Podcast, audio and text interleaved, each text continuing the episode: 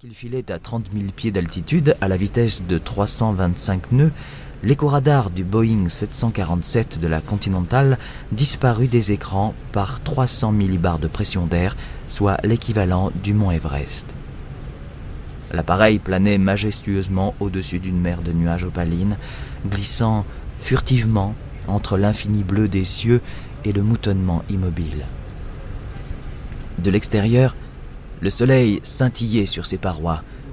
Des éclats de rayons venaient se refléter de ci, de là, comme de petits diamants en fusion. Puis tout à coup, à travers un des hublots opaques, il y eut une étincelle. Rien de vraiment exceptionnel, juste un éclair immédiat. Le reste dura moins d'une seconde. Une fraction de temps plus tard, le fuselage sembla s'aspirer de l'intérieur, comme une brique de jus de fruits que l'on vide à la paille, jusqu'à en absorber tout l'air. Une tonne d'air pressurisé venait de se répandre dans l'atmosphère. Le feu se propagea en même temps. Du milieu de la carlingue, une boule de flamme s'éleva et avala instantanément tout l'appareil.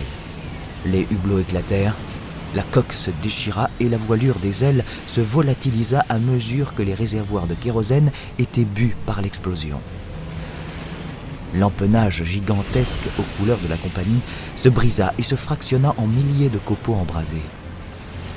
Les seize tonnes des quatre moteurs Rolls-Royce R B deux cent onze se répandirent dans le ciel à plusieurs kilomètres de distance en un clignement de paupières.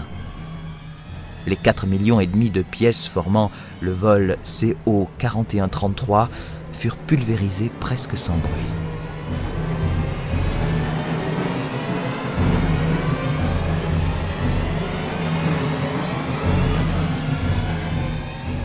neuf mille cent cinquante mètres plus bas, un garçon de quinze ans était allongé dans un pré.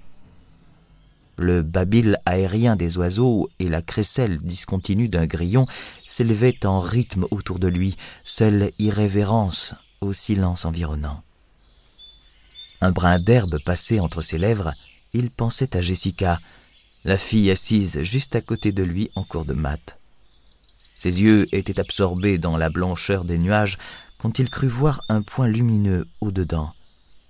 Ce fut court, mais tellement intense qu'il se demanda s'il ne s'agissait pas d'une sorte de phare spatial pour navettes perdues.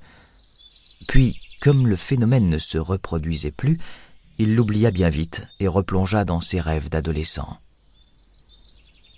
Quand il entendit parler de la catastrophe aérienne aux infos, plus tard dans la soirée, il ne fit pas le moindre rapprochement. trois cent douze passagers et membres d'équipage moururent sans un témoin, anonymement. Lorsque la neige des Rocheuses fut nappée de pourpre, comme si l'on avait attendu le crépuscule pour parler de la mort, une conférence de presse fut organisée. Il y avait des membres du N T S B, National Transportation Safety Board, le bureau chargé d'enquêter sur tous les accidents d'avions civils sur le territoire américain et sur les accidents importants d'autres moyens de transport, trains, voitures, bateaux, et de la F A A, Federal Aviation Agency, l'aviation civile, ainsi que quelques représentants de la compagnie aérienne. Du bout des lèvres, on avoua ne pas comprendre ce qui s'était produit.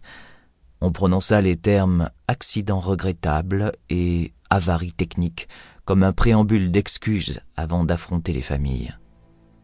Même après plusieurs années de recherche, la cause de l'incident resta inconnue. L'hypothèse d'un court-circuit demeura longtemps la piste privilégiée sans pour autant être vérifiée. On ne sut jamais. Certains chuchotèrent qu'une force terroriste d'extrême droite protégée par des éléments du gouvernement avait fait le coup. D'autres murmurèrent que c'était le chaos qui l'avait voulu ainsi. D'autres encore dirent le mal. Des rumeurs. Les conséquences de ce drame allaient néanmoins dépasser en horreur tout ce qui s'était fait jusqu'à présent. Du fait de cette explosion, un carnage plus sanglant encore allait commencer. Un monstre venait de sortir de sa pupe pour lentement arriver à maturité. La destruction de cet avion n'était rien de moins qu'une clé, un passe vers l'indicible, vers un être différent. Un tueur sans cadavre. Un tueur sans nom. Une ombre. Au sommet de la société. Au-delà des hommes. Invisible.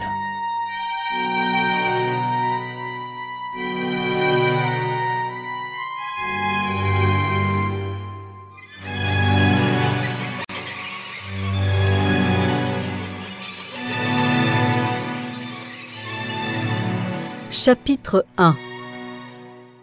Brooklyn, janvier deux mille deux. On ne peut avoir une civilisation aimable sans une bonne quantité de vices aimables. Aldous Huxley, le meilleur des mondes.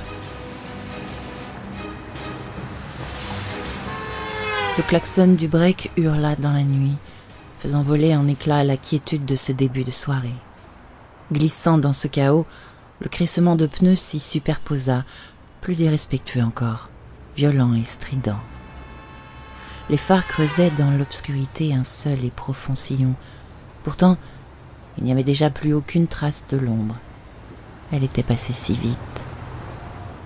Quelques mètres plus loin, un autre véhicule fit une embardée terrible en crachant la puissante protestation de son avertisseur. Elle fuyait, sourde à ce tumulte. Elle n'entendait que les battements lourds de son cœur, le bouillonnement de son sang. Elle était prise dans le fourreau de sa panique. Il est là. Il arrive. Il est juste derrière moi. Sa main va se tendre et ses doigts m'accrocher. Il va m'avoir, je le sens, il est là. Elle courait pour sa vie. Sa silhouette fine, un soupçon de présence, presque un doute, bondissait sur l'asphalte des rues, exposant son corps nu aux lumières aveuglantes des voitures qui l'évitaient dans la confusion. Un effroyable concert monta à l'orée du parc, se répercutant contre les murs des bâtiments voisins, tandis que, les unes après les autres, les voitures s'immobilisaient. Deux d'entre elles se percutèrent, ajoutant à la partition une improvisation de tôle froissée. « Il se rapproche. Vite, vite, il va m'arrêter. » Elle ne sentait plus rien, ni le souffle brûlant qui jaillissait de sa poitrine comme un geyser volcanique, ni les cruelles morsures du sol sur la peau rongée de ses pieds. Elle courait pour sa vie et laissait derrière elle une empreinte sanglante à chaque foulée. Sans hésitation, sans même concevoir ce qu'elle faisait, elle se jeta dans un bosquet qu'elle traversa aussitôt pour surgir sur une autre route devant un camion de livraison. Le caoutchouc des roues fut dévoré en un instant dans le coup de frein, laissant sur la rue une longue tache sombre. Ce fut insuffisant. Le chauffeur braqua dans la tension qui le maintenait debout sur la pédale. Les douze tonnes décollèrent sur le terre-plein pour venir percuter une camionnette à l'arrêt avant d'arracher un réverbère et de finir leur course sur le trottoir. « Cours, cours, il vient !» Sa main est là, dans ton dos, prête à te saisir. Cours ! Elle sentait déjà le souffle délétère de la mort lui caresser l'épaule, descendre entre ses seins et frapper, frapper sans répit. Au loin, deux passants assistèrent à la scène qui ne dura pas plus de trente secondes, le temps pour une femme nue de traverser en zigzagant à toute vitesse une succession d'avenues et de s'enfoncer dans les ténèbres du parc. L'hystérie lui mangeait le visage, l'homme en était convaincu, mais il dut regarder sa femme pour s'assurer qu'il n'avait pas fait un cauchemar réveillé. Celle-ci était bouche bée, sous le choc. Elle avait aperçu la vaste croûte vermillon qui couvrait le crâne de la démente. La ville disparut derrière la silhouette, engloutie par le mystère des branches épaisses, avalée par l'implacable routine de la nature. Même les lumières synthétiques de la civilisation ne survécurent pas. Elle courait toujours, la sueur de la peur se mélangeant à celle de l'effort, et les gouttes glissaient par dizaines malgré le froid.